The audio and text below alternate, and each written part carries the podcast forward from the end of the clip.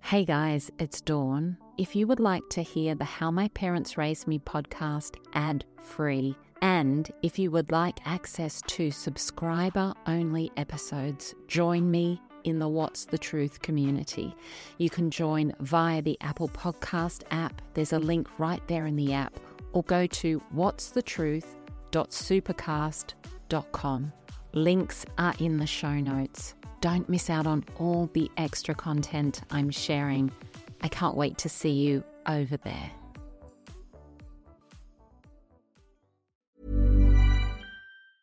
Hey, it's Danny Pellegrino from Everything Iconic. Ready to upgrade your style game without blowing your budget? Check out Quince. They've got all the good stuff shirts and polos, activewear, and fine leather goods, all at 50 to 80% less than other high end brands.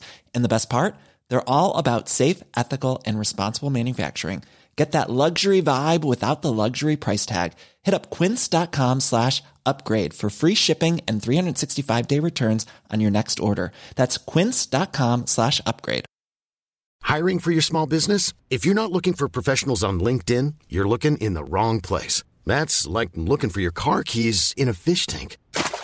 LinkedIn helps you hire professionals you can't find anywhere else, even those who aren't actively searching for a new job but might be open to the perfect role. In a given month, over 70% of LinkedIn users don't even visit other leading job sites. So start looking in the right place. With LinkedIn, you can hire professionals like a professional. Post your free job on linkedin.com slash people today.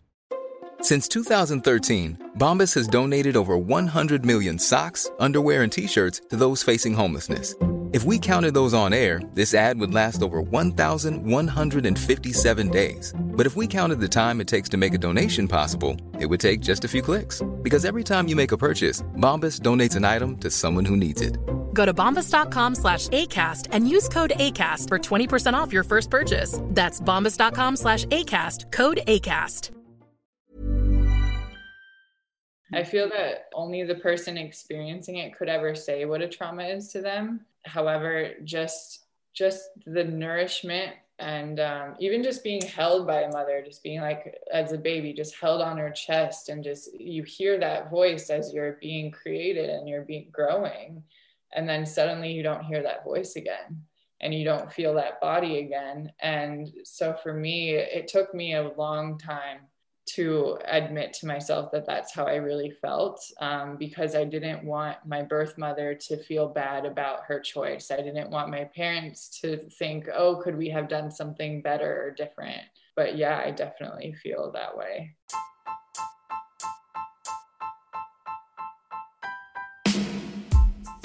Welcome to How My Parents Raised Me. I'm Dawn Chitty. When we are born, we arrive here as pure and perfect souls, and the direction our life takes from that moment is deeply connected to what our parents bring to our lives.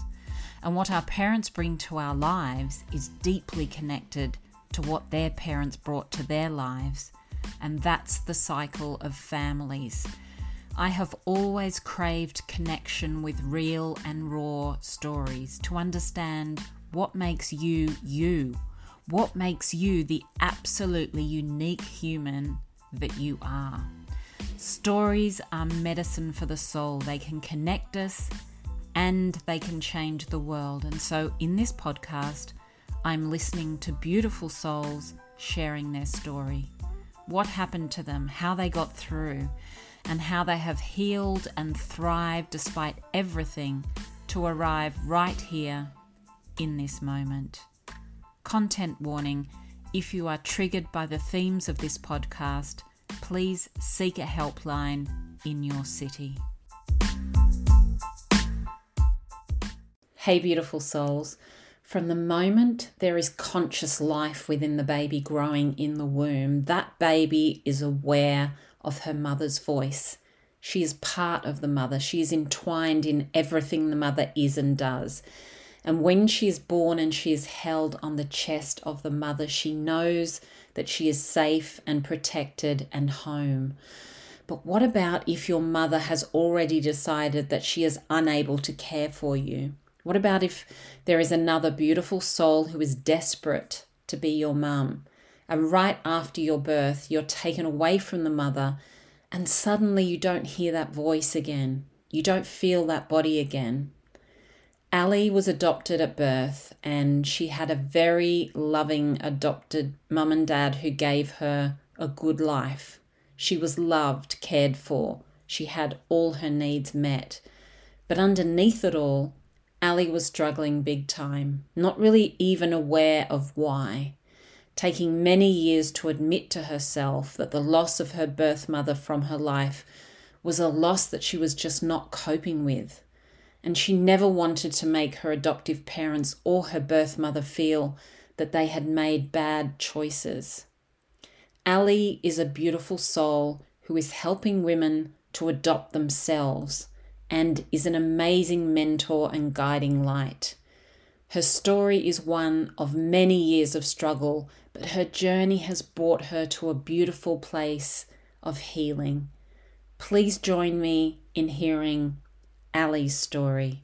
Ali, can you tell us the story of how you came to be adopted as a newborn baby? Yes, it's one of my favorite stories. So it was in the late 80s, and my parents um, tried having their own children the natural way, and that wasn't working. So they began to look into adoption, and they hired a lawyer who advised for them to create this little resume. I like to call it a resume because it was this cute little picture of them in like cable knit sweaters and my dad had like a baby afro and my mom had a perm and it was like hand painted and hand drawn by my aunt and my mom would paint each one of them and it would have like a little paragraph about them of why they were looking for a kid um, to adopt a baby and so they would send that out to i think it was over 200 um, doctors in I think New Mexico and Arizona and maybe another state. And so they were thinking, okay, you know, hopefully we'll heal. We're, we're going to hear back from one of these doctors. Um, and they didn't hear anything for months. And then suddenly, out of the blue, my aunt, so my mom's sister, um, called my mom and said, hey, there's this woman who um, I know through a friend through the flower shop that she worked at, and she is looking to put her baby up for adoption. And I wanted to know if I could give them your resume. And so basically, my mom was just like so excited and said yes. And so then my aunt slipped their resume to my actually, it would have been my biological grandparents who were friends of friends. Um, and then my birth mother uh, saw it and knew my aunt. And so immediately just decided right then, like, hey, this is the family I want um, to adopt my baby. And so she went and spoke to her doctor. And then the doctor um, was quite floored, I guess, um, and had actually already set up for me to be adopted into another family. And so then, um, but that obviously changed. And so, yeah, it's, it's, kind of not the typical story of people knowing people and connecting that way. A lot of times it's usually just through an agency or something like that. So I like that there's more of a personal touch to it. Um, and so my parents were actually there the day I was born at the hospital. Um, and they met me that day and then they took me home the next day. And then I flew on my first plane back to Los Angeles when I was two days old. Wow. So yeah. Yeah, wow, that's a great story. And you're right. I I've never heard a story that was so personal because it's always usually just through an agency of some sort, isn't it? And that's pretty amazing that your parents were looking for somebody and your auntie just knew somebody that was having a baby. Like it's just crazy, but such a beautiful story. So, when you have your first memories of growing up, what are your first memories of your adoptive mum? My first memories of her. So my mom, I've kind of just I remember her being pregnant. That's actually one of my first memories. Um, she was pregnant with my brother, and she was actually bedridden the last few months. And so I remember her being pregnant on the bed and me wanting to be like, hey, mom, let's go do something. And she was just like, no, I'm like, you can lay here with me or you can color with me. Um, so I, that's some of my first memories. So I was probably about three years old, and my brother, that's when my brother was born. I was almost three. Um, so I remember those moments with my mom that, yeah, she was bedridden. And then I remember like doing other fun things with her when I was pretty young. Yeah. So your parents went on to have their, their own child. Mm-hmm. Oh, okay. Through in vitro fertilization. One of my favorite stories of my brother is that um, he must have been like in middle school when he would say this, and he said that he has plausible deniability that my parents ever had sex because I'm adopted and he was an in vitro baby. Do you remember feeling love? What were your feelings around being in that home? Yeah, I, I definitely felt I definitely felt very loved. I felt very nourished. Um, I always felt that my parents would support me no matter what. And even though I knew that I was adopted pretty much since I could understand English, like I knew that that wasn't a factor in their love. Like I knew that they loved me unconditionally. There were times growing up where I felt I felt that I wasn't fully able to voice how I felt around things and around my adoption, which I learned later in life of the reasons why I wasn't so vocal because I wasn't entirely sure about the emotions I was feeling to then voice them. Um, and that's something that developed later. But growing up, I always felt very safe with my family and very cared for and nurtured for and just part of the family. And just going back to that, then, so what do you think it was that you, if you could have expressed what you wanted to say as a, a small child, knowing that you had been adopted, what do you think it was that you wanted to, that you would have wanted to ask or say if you were able to do that? What comes up the most, um, just based on so much of the inner child healing work that I've done, it's always been that I was so nervous that someone would just knock on the door and say, "Oh, we're gonna pick up Ali now and take her back to her other family."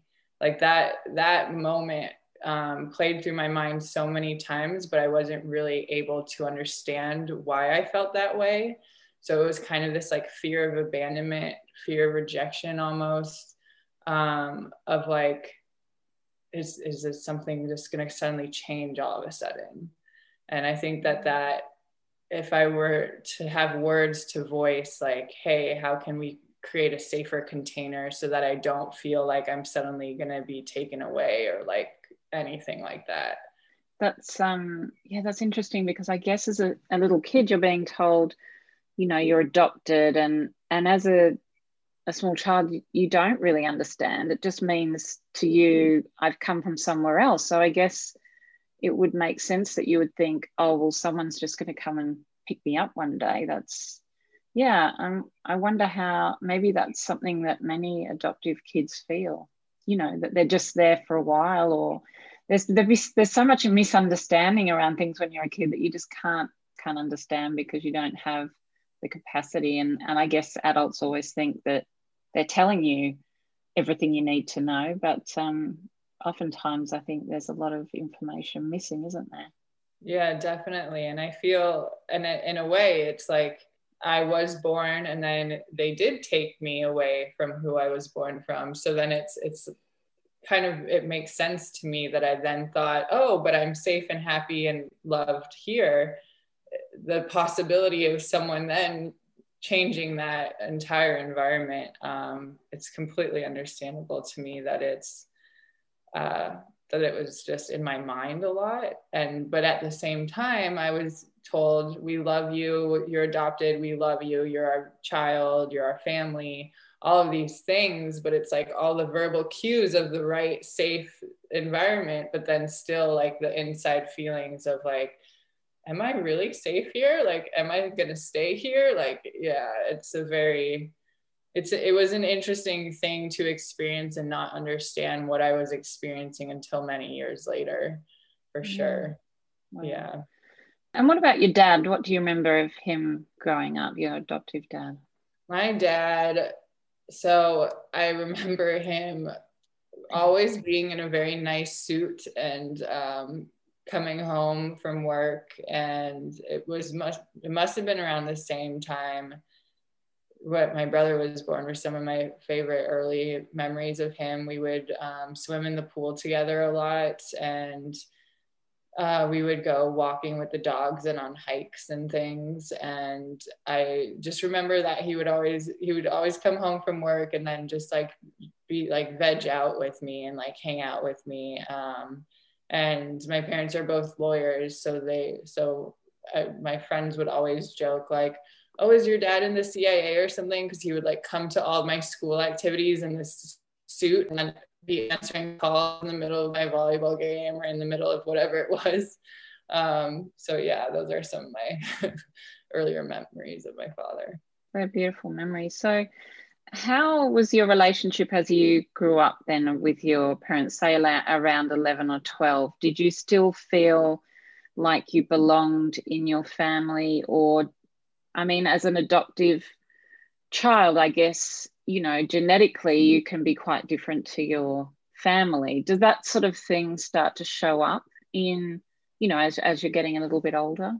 Yeah, and I feel it might have shown up from a very young age, maybe even like five, of thinking like I don't look as much like my like yes I don't look like them, but I really stood out. Um, I've always had darker skin, and then around 11 years old, I actually that's when I hit six feet tall.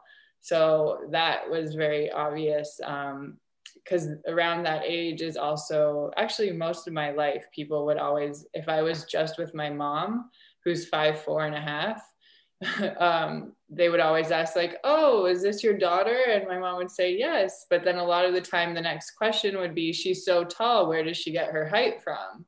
And then my mom would say, "Oh, her dad is six feet tall." But then when I made it to six feet tall at age 11, it was very obvious that um, I just stood out a lot in my family. Like if you would just be walking down the street and I mean, sure, yes, we are all white, and so we kind of look similar-ish. Um, but it was very obvious to me then that I physically was just very different, and then that's also what brought up a whole bunch of emotions and questions around okay, like what does my birth mom look like? What does my birth dad look like? And I did, I have had a relationship with my birth mom. So I saw, had seen some pictures of her, but it was then that I really had a deeper longing for that physical moment of like physically seeing someone I shared blood with um, was around age 11, 12.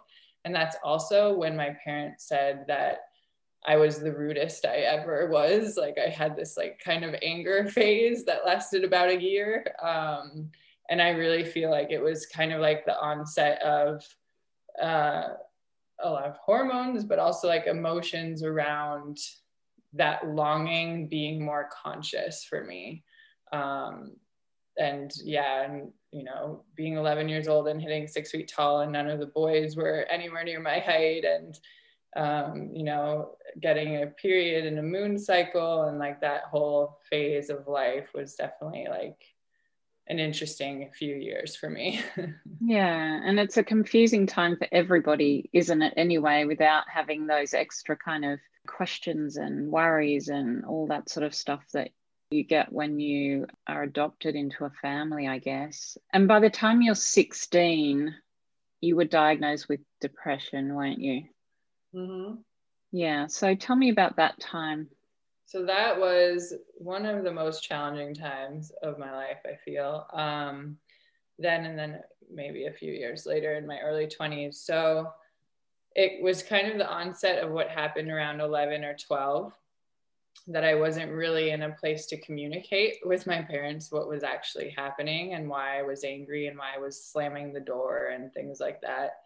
Um, and it snowballed into into the first years of high school where I was the only freshman on varsity volleyball so all my friends were older and I very much like immediately went into this big group of athletes and um, I felt like I didn't know who I was and I felt very lost and then that was also at the time where I really was like wow like who am I? What am I doing? I love volleyball and like this is so wonderful that people love me for my height, for my skills and my abilities.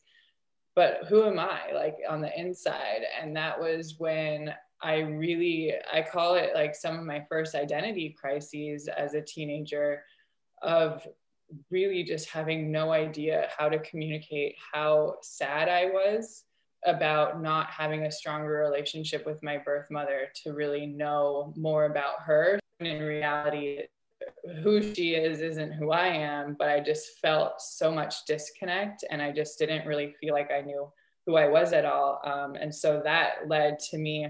Um, I ended up cutting myself when I was around 16 years old, and I really did it for attention. Um, and so it was then that I then went to a therapist, and then I was diagnosed as having depression. Um, when really I think I was just lost and I wasn't able to communicate. And so then it was reflecting out as though I was in a much darker space when really I just wasn't able to communicate what was going on. And so it was also around age 17 that I then um, hurt my back playing volleyball. So then all of my recruiting that was happening for me to play in college um, fell through because I wasn't really sure how my back would get better. When to me, it really just was like a spiral of all the things of me identifying as an athlete and that being, oh, I'm just a volleyball player, that's it. And then having that like taken away from me, or that's what I viewed as viewed it back then it was really more of just like oh no like you are okay just being yourself. You don't have to have an attachment to anything. But it was high school was challenging which i feel like is challenging for everyone. Um, but yeah i'm just that was a it was such a time where i was so emotional and was not able to communicate what was happening and then also didn't have other adoptees to talk to. So I had no idea that that was even what the bigger issue really was, was surrounding um, being able to actually speak through what I was feeling as an adoptee, not just as a human. Yeah, interesting. And so when you went to see the therapist at 16, was that something that she was able to help you with? A little bit. Um, not really, though we didn't really talk about adoption that much. It was more so not surface level either, but it wasn't really like you're adopted. This is a trauma that happened to you at a young age. Like that's the root of a lot of things. Um, so we and she was my therapist on and off for probably like 10 years. Um, maybe yeah, 10-ish years and so we formed a really wonderful bond that I did feel safe in speaking about the different things, but I also feel like I wasn't ready to admit anything around my adoption. Like I was like, oh, it's fine. Like I'm different. I'm a unicorn. Like, and I wasn't really like, oh no, I have this longing that hurts. And it's the grieving that I didn't let myself do then um, it definitely did help me though to see a therapist and to start speaking about how I really felt and to not deflect and to not dissociate to actually like speak about it and be okay with how I felt. So that was definitely super helpful. Yeah. I guess there's a lot of guilt maybe as a an adopted child because when you start saying, "Oh, but I really want to go and find my birth mother and I I want to go and see that whole world, it's almost like you're kind of rejecting what you have, even though you're not doing that. But it, it would feel that way. Is that how it would feel? Is that why you wouldn't speak so much about it? Yeah. So, and that's a lot of the internal work I've been doing the past 10 years is really seeing that as that's how I did feel. And even as a child, of there were times I was somewhat of a perfectionist because I was nervous that I had to be a certain way to be loved more. And definitely shame and guilt around the exploration of the feelings around the connection with the biological family. Um, as I said, like I didn't have other adoptees in my life to really be in relation with, to be like, oh, do you feel this way too? Like what's your relationship with your birth mom? Like any of these points of references um, and i didn't want my parents to feel bad about anything. So it's like i just kind of kept things hidden. And it really wasn't until my like mid to late 20s that i'm like hey this is how i really feel. And like i love you and i know that you guys did the best you could with the tools that you had Um, but like I have felt shame, I have felt guilt, and a lot of a lot of it I've been able to move past in knowing that like it's just an emotion and it's not attached to me. Like I'm not that, and like it's not like me exploring and me honoring my journey people can interpret that in whichever way they want. And this is what i tell clients all the time is like honor your journey for being your journey. And like other people will begin to understand and be okay with it in whatever way you choose to go. Because there were so many times that i wanted to speak with my parents more around like navigating my relationship with my birth mother yet i didn't really I felt that they were too close to the situation to kind of have a more bird's eye perspective of the whole thing. And so it was like kind of teeter tottering around like these emotions that are really big and heavy for all of us. Um, but I'm just so grateful that in the past six years, my parents and I have really formed a much better bond around it and that they are beginning to really understand more of where I'm coming from and more of just the pain that I have felt around it and the longing that I have felt around it. So, yeah. yeah. So, what were the steps that led towards you actually meeting your birth mother? So I actually haven't met her yet. Yeah, so my my mom and her have had a they had a really beautiful relationship when I was growing up, which I'm so grateful that they did have. So basically since it was an open adoption, my parents and my birth mother decided to send each other letters back and forth. So my mom would write a letter of like, Ali's going to preschool, and here's like a bunch of photos of her. Um, so she would mail that to my birth mother, and my birth mother would mail a letter back with some photos. So then I was able to see photos of her throughout my whole life. And it was probably around 16, which I didn't include in the previous story, but it was around 16 ish that I started emailing with my birth mother. Um, and that was completely overwhelming because I had so many questions had no idea where to start and just wanted her to like me and to love me. So I would tiptoe around things. Um, and then I was internalizing so much of it without really expressing how I felt. Um, yeah, so definitely that was experiencing a lot more fear of abandonment and fear of rejection around then. Um, but then at the same time, being so excited to be emailing with her. Um, and then we would email sporadically um, just throughout the year, of like holidays or birthdays.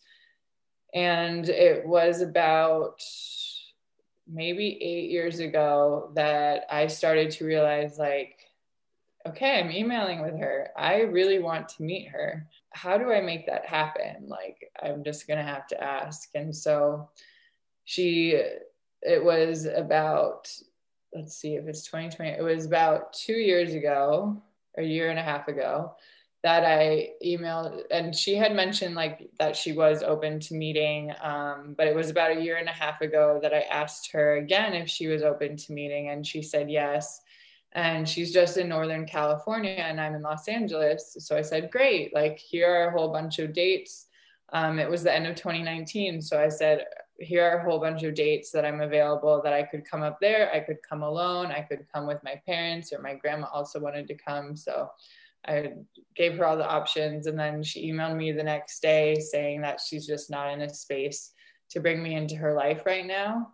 Um, and it was tough reading that. It was definitely tough. Um, However, I could feel her pain and I could feel her heart in it, knowing that she, I knew it didn't have to do with me. I just felt that she was still in pain around the adoption and that ne- probably needs more healing, or I'm not even sure about her circumstances, like if her husband knows or any of that. Um, so it was just one of those moments where I was like, okay, this is a beautiful lesson for me to still love her and just accept where we're at in our relationship and know that like it can grow into something better. And so since then, she does watch my stuff on Instagram. So that's nice that like I know she's still checking in on me.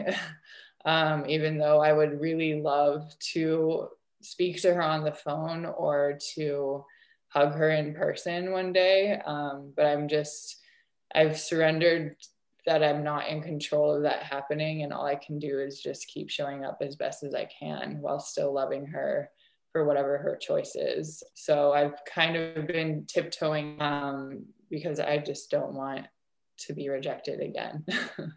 so, yeah.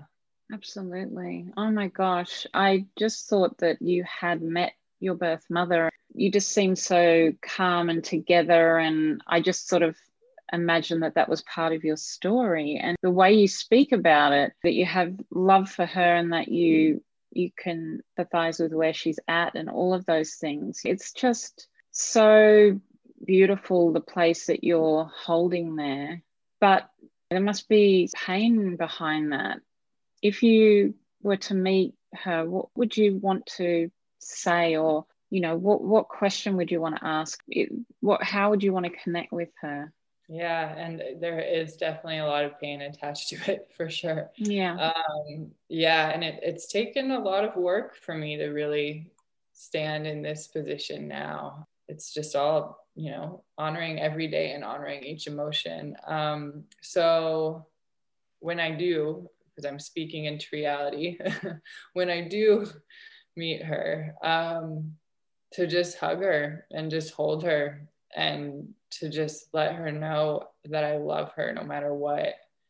And and I've written this to her before of just that it's and I'm just getting chills thinking about it now. It's so I am so grateful that she birthed me into this world and if that that's the biggest gift anyone can give and for her to choose that and for her to also choose a family that is so loving and supportive. It was just the biggest gift um, and that i know it came with so much pain and so much suffering on all ends and that it really is the biggest gift and i wouldn't be who i am today if she wasn't a part of it and if my parents weren't a part of it.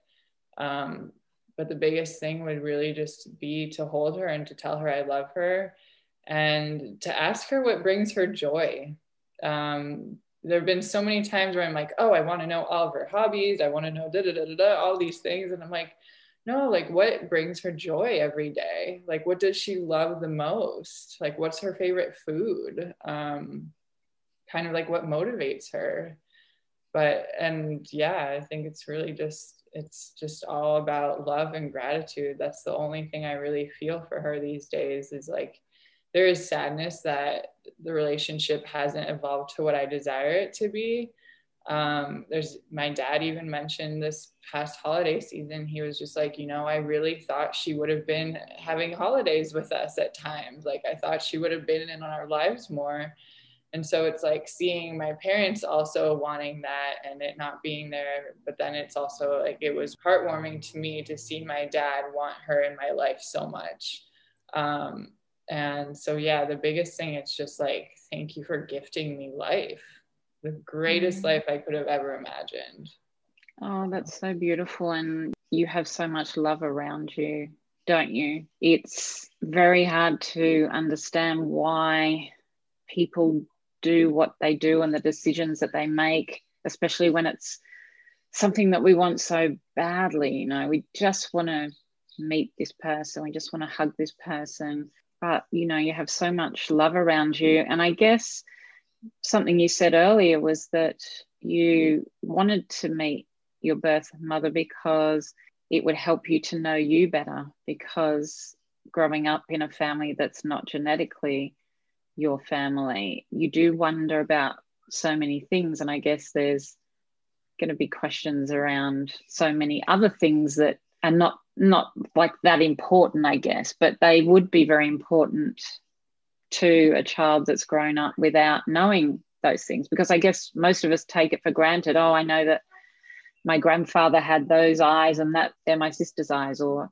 we all have those kind of knowings i guess that we take for granted that you wouldn't have had. Yeah. Yeah and it's like the little traits too like I'm very, very artistic. So I wonder how artistic she is. Or I, I make up songs every day and I just sing random songs. And so I wonder about her and also about my birth father. So I realized my attachment to learning the answers or to having more answers was also really me saying that someone else was who I am. And so I've realized, especially the past few years on my healing journey, of like, you know, my birth mother is whoever she is, my parents are whoever they are, but like I define who I am. And so it's really taken me a while to shift from like, oh, I need to know these answers about my biological family to like, they're there, but like, who am I today? Who am I becoming? And that's part of me but like that's not my whole identity. And i know that that's been a lot um, for a lot of my clients is oh i need to know these answers and focusing so much on the happiness being in receiving answers versus really like how can i create happiness within myself? Like how can i create my own identity stronger? And that's a part of me but not like all of me. Because it's it's tough it was definitely tough as a child you know having friends and then having their parents pick them up. And then it's like oh you look so similar. And you know just like little things that felt like wow they belong there. And then for me it was like i always did feel like i belonged with my parents but it was this other kind of missing pieces of like the full identity of who i am. And just create who I want to be. yeah, I love that. I love that. And that's a lesson for everybody. You know, it is because when you grow up and you hang you're hanging on to those sorts of things about who you're supposed to be because of your family, it's another whole bunch of stuff that you really need to get rid of just so that you can be yourself. So yeah, it's a really important thing to remember. Tell me about um, what happened when you were 27 because you had quite a major surgery, didn't you? Yes. So, um, so many things happened around that age. Um, so I, I refer to that time in my life as my awareness of consciousness or my spiritual awakening. So it happened through a series of a few events. The first one was uh, one of my best friends and sisters passing away suddenly from cancer at age 21. And so when that happened, I just felt like my whole world was rocked um, to the core. And I was starting to grieve it, but not like fully letting myself grieve out of fear of falling into a deep depression again. Um, and so I was somewhat grieving, and then I was still going to work. And I was also in New York at the time, and I had, I was in fashion. And so I was working like nonstop. I basically burned myself out um, throughout those years. And nine months after Eden had passed away, um, I was actually traveling in Israel on birthright and I suddenly got sick. And I just thought, oh, I must have eaten something funny. Like I, you know, maybe I just have an upset stomach. Um, but then it was just really horrible upset stomach for like two days and then i just didn't feel well for like two weeks and i was like what's going on? And i went to the doctor and they were like try these antibiotics and i was like okay and then a few weeks later one of my coworkers and one of my other best friends um, said to me like you look yellow. I think you like if you're not going to go to the doctor like i'm going to call the doctor for you like you look yellow. And i was like what? And um, i've had eczema most of my life so I was actually like itching my calves and I was like, this is weird. Why are my calves itching? Usually it's like my arm. So then there, I was noticing these different things. And then, so I decided to go to the doctor again. And basically, he said he felt my, he was feeling around in my organs and he felt my liver. And he said, Your liver's inflamed. And I was just like, like How is my liver inflamed? What does that even mean? And through then, through a series of different MRIs, um, and an ultrasound, we saw that there was like a cyst in my liver. They thought it was the size of a pinky nail, and, and but they were still very concerned and said, you know, like maybe it would be best for your parents to fly out and like see different doctors in New York and see, get a few different opinions. Um, but basically, what long story short, um, what ended up happening was I had a cyst the size of a softball mm-hmm. in my liver. Oh, wow. Yeah, oh, blocking my bile ducts. So five or six weeks of waiting um, to be healthy enough to have surgery because my bilirubin count was like usually I think it's supposed to be like a zero to between zero and one, and mine was at like a 17. And so it was, I had to just wait and wait and wait to be healthier. And then I was like, I'm 27 years old. I'm almost 27 years old, and I can't have surgery because I'm not healthy. Like it was like this whole awakening for me of like, what is going on? Like it was terrifying. It was the scariest time in my life. Um, and it was then that I began to surrender to God and I began to surrender to a, a higher power um, and to spirit. And that's when I called on my friend Eden, who had passed away. And I, I called, talked to her every single day. And I was just like, I have no idea why I'm going through this. I don't know what this is but I know that if and when I get out the other side, like I'm changing my lifestyle so that I am healthier, so that I am better. Um, and so I had an eight and a half hour surgery where they removed half my liver and my gallbladder. And so when I woke up, um, I actually woke up and asked my parents, I was like, did the surgery happen? Because it just, the anesthesia and everything, I just was completely out. Um, and but when i got into my hospital room i realized like the bandage was way larger than they said it was because the doctors weren't really aware of to what extent the cyst was and like which like how long the surgery would be all these things and so it was basically the second to worst case scenario for the surgeon because um, it was such a long surgery and he and they basically said that afterwards um, they had no idea how the cyst formed and that I was one in 200 cases reported in the world.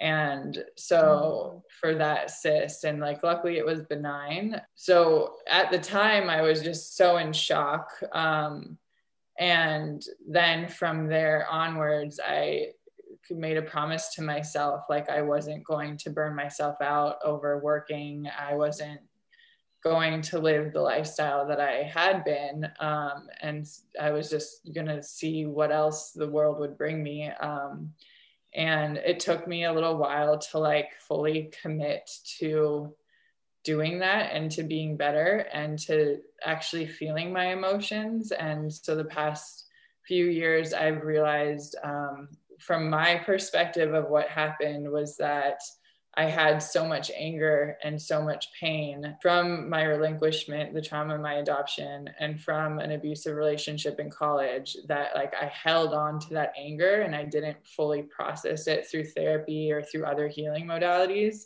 And so it built up um, in my liver, which is where we store ang- anger, anyways. And so, yeah, and that's because when the doctors were like, we don't know how this formed, I was like, okay. And then a few years later, I realized more of what it was. And um, yeah, it was the biggest turning point for me, complete shift in my lifestyle. And I'm just so grateful for it. It was terrifying. um, yeah. But it really just woke me up to seeing like, and what can I do with my life that brings me joy instead of just doing things that I'm good at. So, yeah. Yeah, absolutely. Absolutely. My goodness. And do you think that being taken away from a mother at birth, do you think that that is the start of trauma? Mm-hmm. Yeah. I feel that um, only the person experiencing it could ever say what a trauma is to them. However, just just the nourishment and um, even just being held by a mother just being like as a baby just held on her chest and just you hear that voice as you're being created and you're being growing. And then suddenly you don't hear that voice again and you don't feel that body again. And so for me it took me a long time to admit to myself that that's how I really felt um, because I didn't want my birth mother to feel bad about her choice. I didn't want my parents to think, oh, could we have done something better or different? But yeah, I definitely feel that way for sure. And I feel that that was the beginning of the longing feeling, but also the anger, and then also the chaos like it was like it's a chaotic experience to then be brought to other people who you haven't met before, you haven't had uh, any relation with. And then I always have said that like that's when I began to find safety in chaos was, you know, when I was adopted. And then because I've noticed that behavior pattern in other ways in my life um, of creating safety in chaos. Interesting. Can you just tell me a little bit about that? How how you think that works? Give me another example of safety in chaos. Yeah, so probably one of the best examples for a while, I thought it was um, perfectionism and procrastination of just, I would get into these little habits of like, I would do all of the homework and then I would write the entire essay and then I wouldn't turn it in. And so, like, my mom was like, You're just a perfectionist. And really, what I realized, because then when I went to college and I would do other things like that, it was as though sometimes it wasn't it was like a lack of confidence but other times it was like just creating chaos and like such a simple thing. Or it would be having a plan to study in whichever methodological way and then deciding oh i'm only going to pack everything into the last week and cram for an exam. So like that's chaos. But then at times like and especially in my career also i've seen that I would do that with tasks for projects or for an event I was producing. Like it was like I could easily take the easy route, the smooth, serene, tranquil route, and plan things accordingly, or just throw all the things into one at the end and make it chaotic.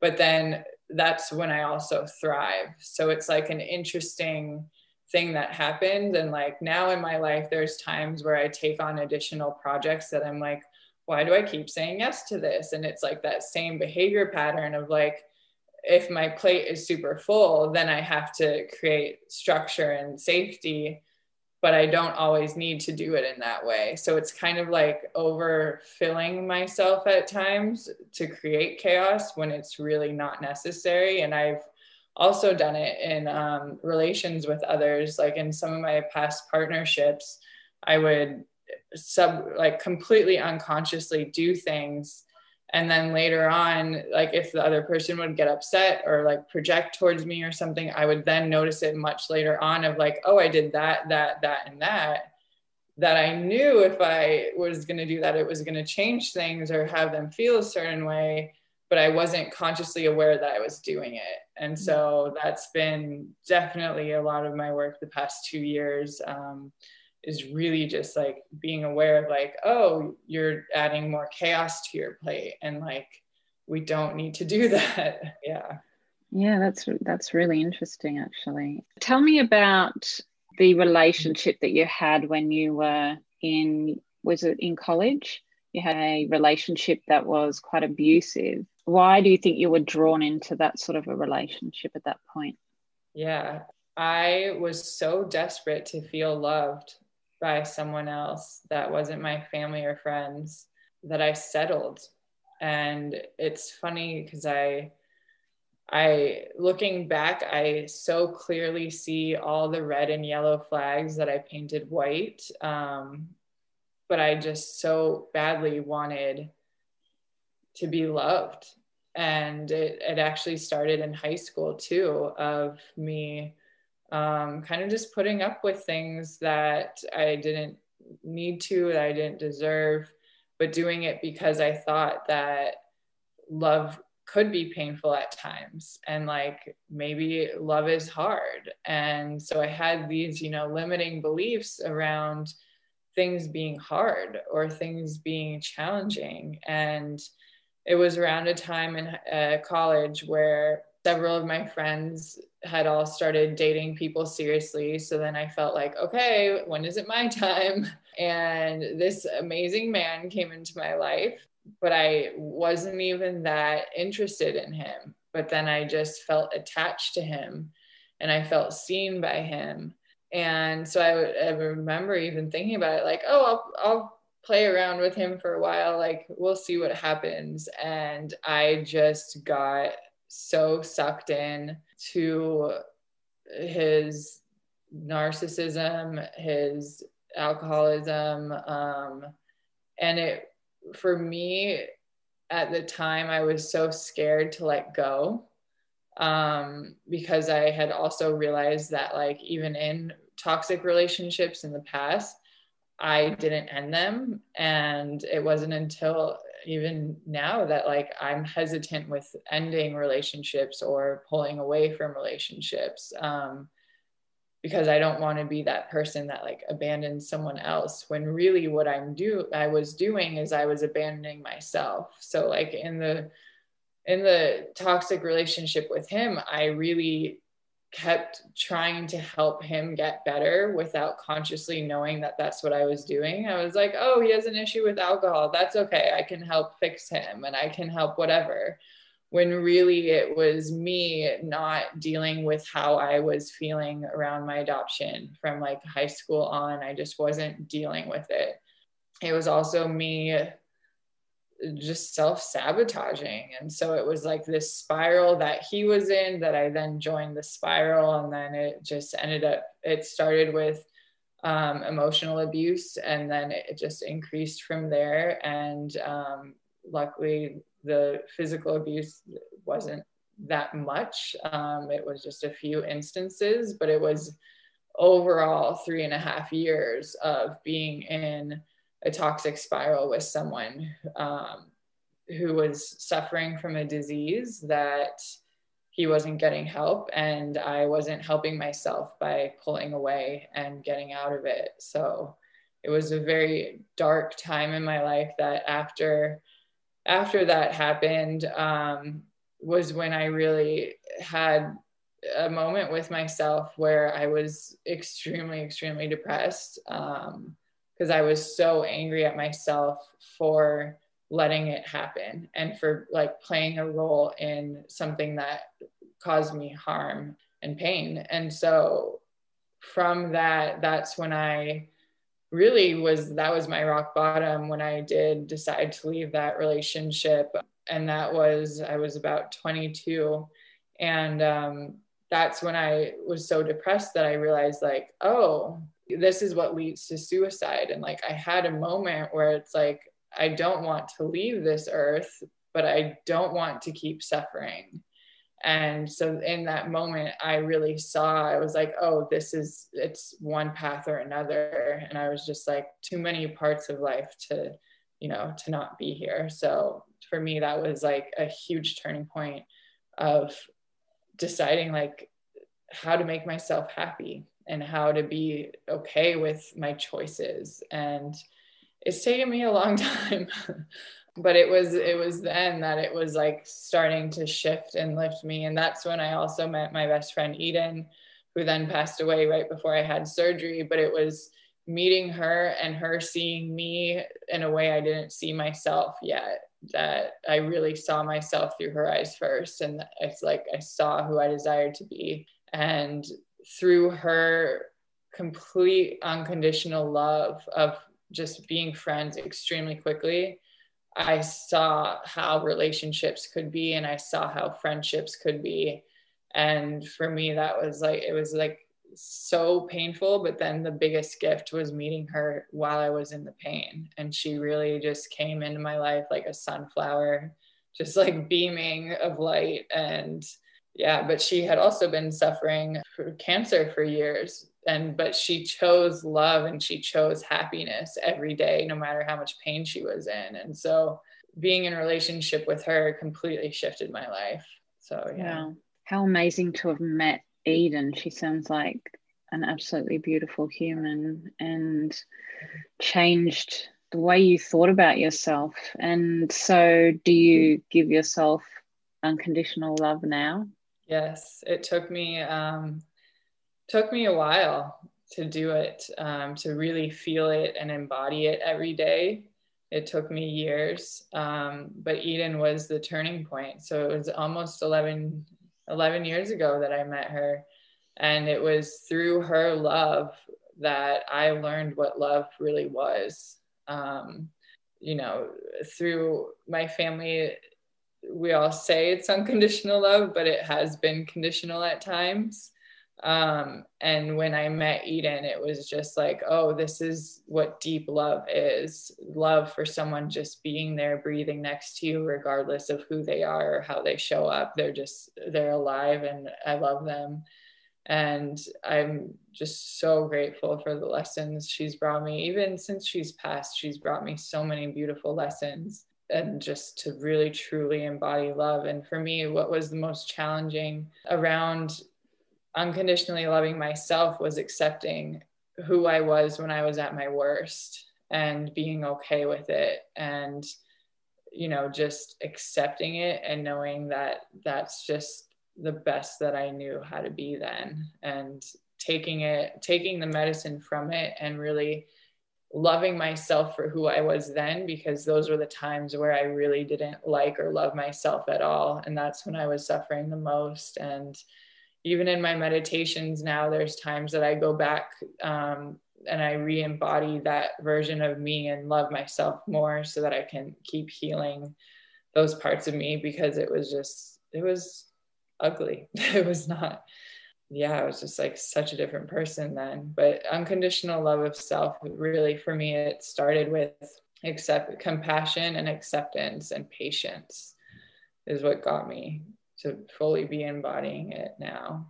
And I realized I unconditionally loved someone I dated after that last the abusive relationship. I realized I unconditionally loved him. And that's when I was like almost fully unconditionally loving myself. And I was like, how can I unconditionally love him?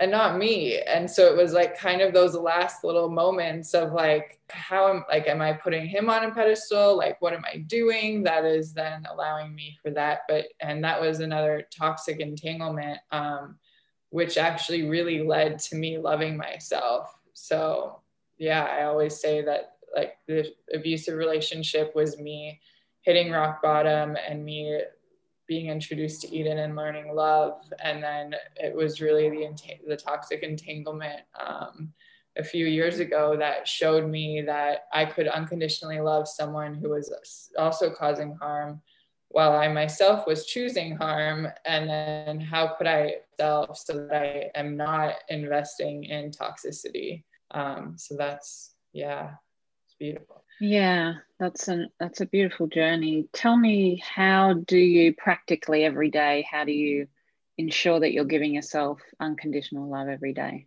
So it all starts um, with my rising ritual, my morning practice. So when I wake up every day, I hold myself, like I just hug myself or even hold myself in whichever way and just say, like, I love you. And so it's like coming back consciously into this world especially in the last year has been challenging at times of like do i want to be living in this reality? Um, and so i always just hug myself and say i love you. And then i say my prayers and i um, do it like i do different self-care practices. Um, so one of them is like an abhyanga which is an ayurvedic oil massage. Um, and then i do yoga and i meditate and I've realized that I was doing this. I've been doing this for probably like eight to 10 years, um, ever since I really came out of that dark depression, is that I would just look in the mirror and like either in my mind or say out loud, I love you.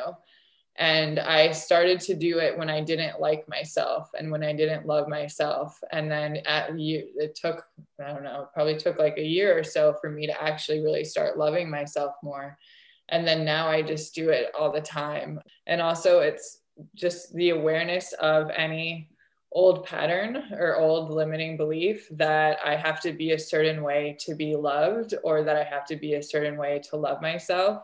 There's been definitely a big growth for me around my body and like what shape or size my body is in given any time of the month or if it's you know if i gain a few pounds if i lose a few pounds whatever it is and really just loving myself for existing and loving myself when I make poor choices too, and being okay with that, and knowing like it's just life. There is no perfection, it's just the practice of self love. That's what's important. And the practice of self love is then reflected and rippled out into the world and into all of our relations. And so, yeah, and then I also check in with myself throughout the day. Um, it's tends to be like every hour or so, depending on like what tasks or projects I'm doing. Uh, but always just it's i kind of call it like a mental health check-in. Um, but it's also like am i doing things to love myself more? And am i doing things out of love? Um, am i coming from love or am i coming from fear? And so it kind of just gives me those moments to like reshape what i'm doing or to just pause and like do some yoga or go on a run and like realign myself um, to come from more love wow i love all of those things. I just felt myself taking this big, ah, oh, that was that sounds so good. I'm going to have to uh, take up some of those things myself. sounds yeah. really awesome. So tell me on your healing journey, are there any books that you think have really helped you? Anything that really stands out that's really helped you to get over certain blocks or hurdles? Yeah. So, one of the biggest ones is The Untethered Soul. That really supported me in seeing the bigger picture of life and understanding or understanding that I'm not my thoughts. Because so much of my life, I was just spent in my own head and just like in these little spirals of like whatever it might be, of like, even if it was like oh like how does someone else think of me? Or like just whatever spiral it was it was that book really shifted a lot for me. And i actually read this other book in my late 20s it would have helped to read earlier um, the defining decade. I also feel like anyone could read it at any time and there's still beautiful learnings from it um, that really helped me in understanding more of like what do I actually want in life? And from there, I was able to then navigate more of like, okay, what do I really love? Like, what brings me joy? Um, so, definitely those two books. And then I want to say Spirit Hacking by Shaman Durek has also been a really helpful one. Um, oh, there's so many books that I want to share. um, but spirit hacking is also one that really bridges more of spirituality into practicality from a shamanic standpoint that I feel like is really open but also explains a lot of what's going on especially right now in our country in our not our country in the whole world um, with this like blackout that we're all facing and we're all really being gifted time to look more internally at ourselves. Um, so, spirit hacking is one I definitely suggest around this time. And Primal Wound um, is about adoption. So, that really helped me and also was very activating. it was one of those books that's quite dense. Um, the woman who wrote it is an adoptive mother. So, it was nice reading about all the data and research that she's done. So I have a few other books that I've also been looking into that are written by adoptees. Um, but I would definitely say that those are probably like my top four, at least that are coming to mind right now. There have just been so many books that have really helped. Also, anything by um, Thich Nhat Hanh or Thay, uh, his teachings are just remarkable. I've done a ton of, uh, I've been studying Buddhism on and off since I was 11 years old. So I have a whole bunch of those types of books that I'm honestly, there's so many of those. Sound, that sounds awesome. So you now have your own coaching business called Adopt Yourself Coaching. You have a book coming out soon and other things happening. So tell us all about what people should come to you for. Yeah, so I'm so excited about this. Um, what people should come to me for, how to learn to love yourself more. is like my bigger umbrella picture. Adopting yourself. So I've adopted myself, and it took me, I really only started to consciously do it in my late 20s. And for me, adopting yourself is taking responsibility for who you've been, who you are, and who you are becoming. And I have programs specifically for adoptees, and I'm also branching out to offer them to non adoptees as well. And it's all about teachings and practices of how to ex- to rediscover who you really are because a lot of the times we get caught up in societal programming and conditioning or parental or whatever it may be any type of programming and conditioning that takes us away from who we are at our core. And so through these different processes that I walk people through, we unravel to the true self, rediscover who you really are, accept who you are and how you feel, and then learn to prioritize and love the person you have been, you are, and that you are becoming. Um, and so it was it basically taken the past 32 and a half years of my life and looked at all of the lessons and learnings from it and how I evolved and how, especially in the past eight years, what I've been doing on this healing path of navigating through different coaches, different mentors, different healing modalities, and what has helped in shifting me to see who I was running away from and what I was running away from and how to actually like it, heal it and then embody what I desire. And so on through these different programs that I'm offering, I basically just guide people through their journey of laying the foundation for a journey of introspection and then supporting them along the way um, through various modalities. So some of them are meditation, Reiki, coaching, mentoring, whatever it may be. But it's really the first focus that I walk people through is their relationship with themselves and then from there it's okay what are your desired relationships with other people or with other things like a lot of it comes back to like our relationships with food for some of my clients and so then shifting of like okay what are communication styles that are helpful that you can express how you feel while also still being considerate of the person you're speaking to and creating a synergistic relationship with them um, to then grow into a more healthy relationship. Um, and then the third layer is or taking responsibility as a steward of the earth. Um, so whether that's planting more, having your own garden, whatever it may be, or adopting yourself through conscious relational lifestyle practices is what it really is, is like the bigger picture. And so it's like these different layers. But it, what it all comes down to is really how to embody love how to come back to love for ourselves, for our lives, for others, for our experiences. And I always joke, I'm like, my head is shaped like a heart. so, with my widow's peak. Um, so I was like, I was born to just share love. And so, yeah, it, what it comes down to the most is learning to love ourselves more so that we can love others more. And what I'm committed to is really finding any sort of disharmony within myself so that I can harmonize it because I feel that we must create harmony within ourselves in order for us to live harmoniously together. So yeah. all so beautiful. I just love it. And the whole thing is just just love. So it's just absolutely beautiful. I love it. Tell me where we can find you on Instagram or how can we look you up? Yes. So on Instagram, it's ali.leigh.jameson. A-L-I dot L-E-I-G-H dot J-A-M as in Mary, E-S-O-N as in Nancy. Um, and then alijameson.com is my website, and I'll be building out on Mighty Networks and probably Telegram soon as well. All those links I'll put below in the show notes for the podcast so that people can find you easily.